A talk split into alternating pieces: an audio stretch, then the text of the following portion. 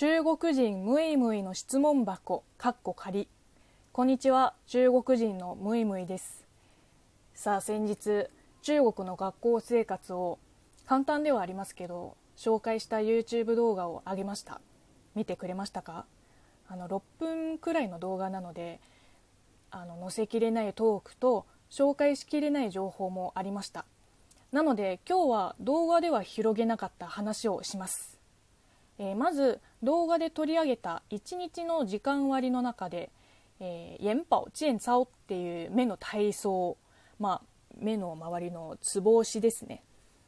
これはね4つのパートに分かれてトータル5分ぐらいであのラジオ体操みたいに音楽もあるんですよ。せっかくなのでちょっと流してみます。あのこのラジオトーク基本曲かけたりしないのに初めてかける曲はこれでいいのかな？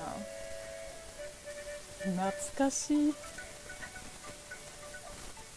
うわ懐かしいな。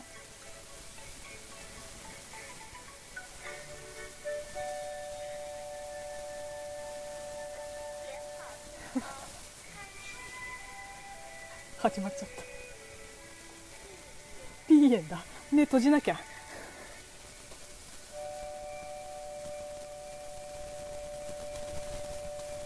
はい。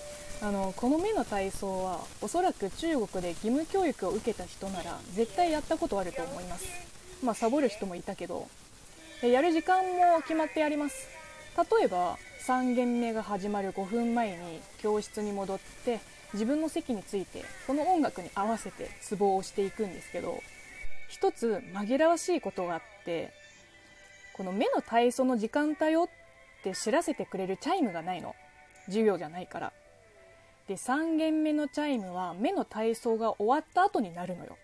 ってことはこの音楽のイントロが始まりのサインです。教室にいたら聞こえるけどお手洗いとかに行ってたら冒頭の「眼保健操 B 眼」まで気づかない可能性もあるから。私もね何回かやべえもう始まったって慌てて教室に戻ったことがあります。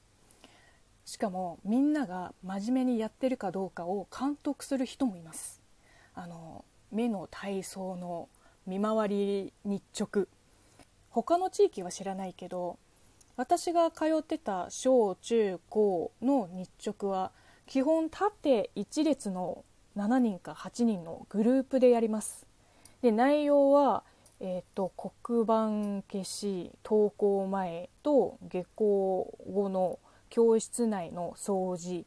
で教室の外にもクラスごとに担当場所があるのでそこの掃除もあとはこのあの目の体操の見回りぐらいかな。えー、ほうきとモップは別々の人がやる感じ、えー、あとは給食と部活ですね。あの小中の時は基本おじいちゃんおばあちゃんの家で昼ご飯を食べてました。あの母親は仕事で日中家にいないから家が遠い人たちは学校の食堂か外の飲食店で食べる。あの私の高校は家からめちゃくちゃ遠かったので、えー、自転車で往復1時間かな。なので私も高校の時は食堂で食べてました。あの日本と違ってお弁当を持参する人はいないです。なぜなら学校に電子レンジ置いてないから。持って行っても温める手段がないから。冷たいままで食べる中国料理は多分あんまりないと思います。特に主食と主菜は。前菜系は冷たいよ。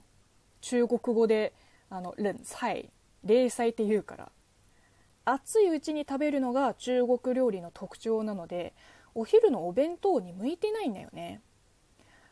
確かに電子レンジさえあればなんとかできるけどかといってランチタイムの食堂は死ぬほど混むから時間をずらしていったらもう終わってる可能性もあるしなので私は一時期うちの高校の敷地内にまあまあ大きい湖があってでお昼休みに湖畔で家から持ってきたお菓子を昼ご飯代わりに食べてました。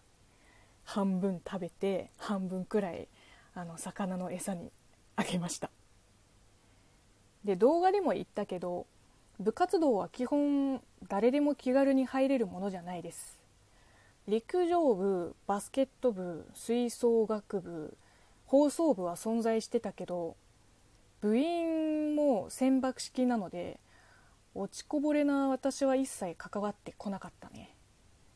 で高3の時にうちの学校が急に部活を推進し始めていろんな部活が新しく作られてルールは多分日本の学校と同じ部員5人を集めて顧問の先生をつければ部活として認められる。私もその流れに乗って格闘技部に1週間くらい在籍してました。だから多分今は普通に部活があるんじゃないかなうちの高校は、まあ、15年前はなかったけどね確実に。という感じで本編より補足の方がちょっと長くなりましたけど、えー、最後まで聞いてくださってどうもありがとうございました、えー、ではまた次回。バイバイ。